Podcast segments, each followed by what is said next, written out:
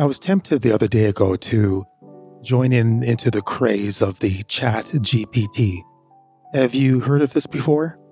It's sort of like a shortcut to writing articles, even doing speeches, and even doing podcasts as well, where you have the AI take over. So you type in your information.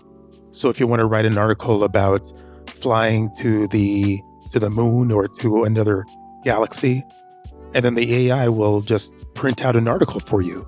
Given its distance and the huge amount of energy required to escape the Milky Way galaxy's gravitational pull, traveling to Andromeda with current technology would be absolutely impossible. Or if you want to do a podcast and you're thinking, well, what's the podcast topic? What kind of topics should I should I put in? Well, you could ask the AI and then depending on your podcast, it'll give you topics. And then also even to get more advanced than that, it not only does it print out the words for you, the articles, but also you could choose different voices as well. You would require some kind of futuristic technology like wormholes or a warp drive to get there. You could choose a voice that's very similar to yours, or you could choose somebody else's voice.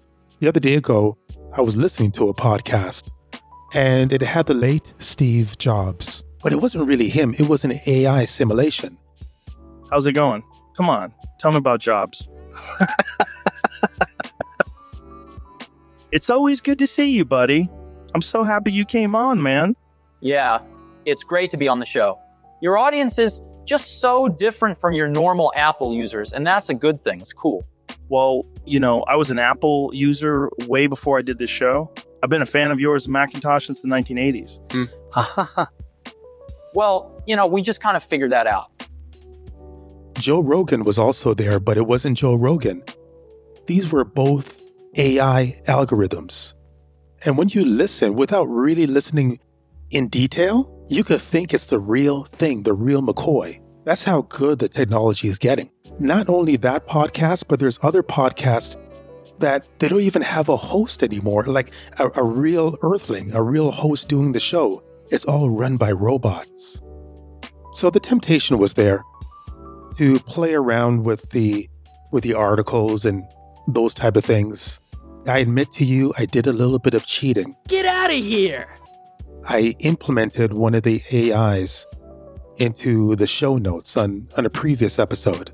Then I thought long and hard about it and I said, well, yeah, I guess it would be easy to give everything over to the machines, to let them do its thing, to create articles, to even run the entire Welcome to Earth stories. Can you imagine that?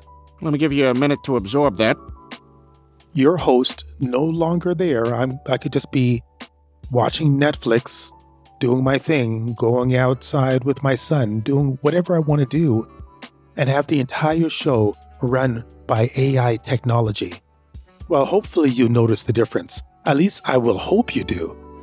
I think that the technology is great, but whenever I hear AI and uh, also whenever I see AI artwork, because even right now, if you want to, depending on the AI application, you could say, Show me a picture of a bunny rabbit. Meow. What's up, Doc? With a Superman cape. In majority of the scenes, Superman's cape was made of CGI as well as the Kryptonian armors.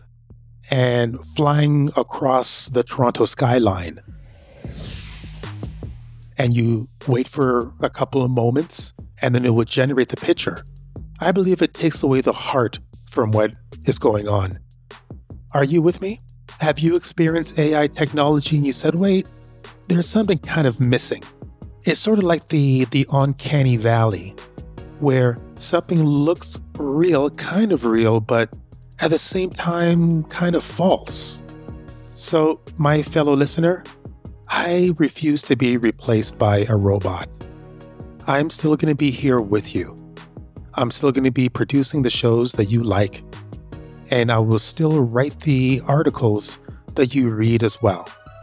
And speaking about me, I've been taking a little break from the podcast, doing some writing. The writing part takes the longest. It always takes the longest to, to think about original ideas. So I want to thank you for sticking with me.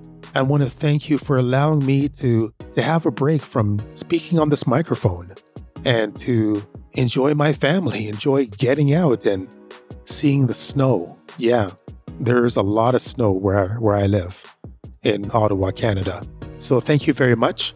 Thank you for staying subscribed to the show and for spreading the word about Welcome to Earth Stories. You can reach out to me on Twitter. My handle there is Poetic Earthling.